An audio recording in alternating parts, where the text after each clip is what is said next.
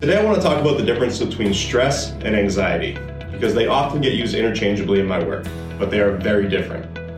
Stress is a physical response to a stressor or a trigger.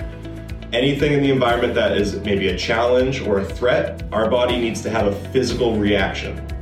Stress can feel like a burning sensation in our muscles if it's too overwhelming, a little bit of pressure in our chest, energy levels increasing drastically and our focus may only be able to pay attention to that stressor in the moment.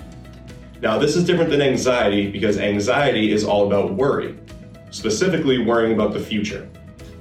Anxiety is mostly mental, but you can feel it physically as well, and it has a very similar feeling to stress, which is why I find a lot of people use them interchangeably. But again, they're different, and you're to want to handle them differently. When anxious, you want to be able to name the trigger. If you're able to know what is making you anxious, then you can either use some thought challenging strategies by rationalizing or reframing the trigger in a different, more positive light. Or if it's more physical, then we're going to go towards either balancing through some centering, maybe some breathing, or other techniques known as grounding.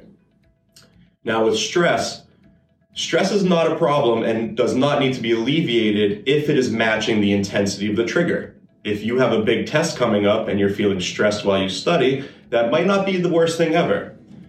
However, if the stress lingers after the performance is over, that's when you start to see some of the negative health effects. If that's the case, you want to do your best to try to take a break from whatever the stressor is. If you just had a whole week of finals, try to clear your mind by getting away from school for a little bit. If you just had a very long and intense season, don't be afraid to take a break from your sport. Stress is very physical, so you want to make sure that you're caring for the physical part of your body through sleep, nutrition, and proper rest. So, again, to reiterate, stress is a physical response to a stressor. And if it matches the intensity of the stressor, there's not a problem. Only when it lingers do you want to address it. Anxiety is worry about the future. How will this performance go? And often anxiety assumes that it's going to go negatively. And that's why we get nerves. A little bit of anxiety is good for a performance because it means you're going to be sharp and focused.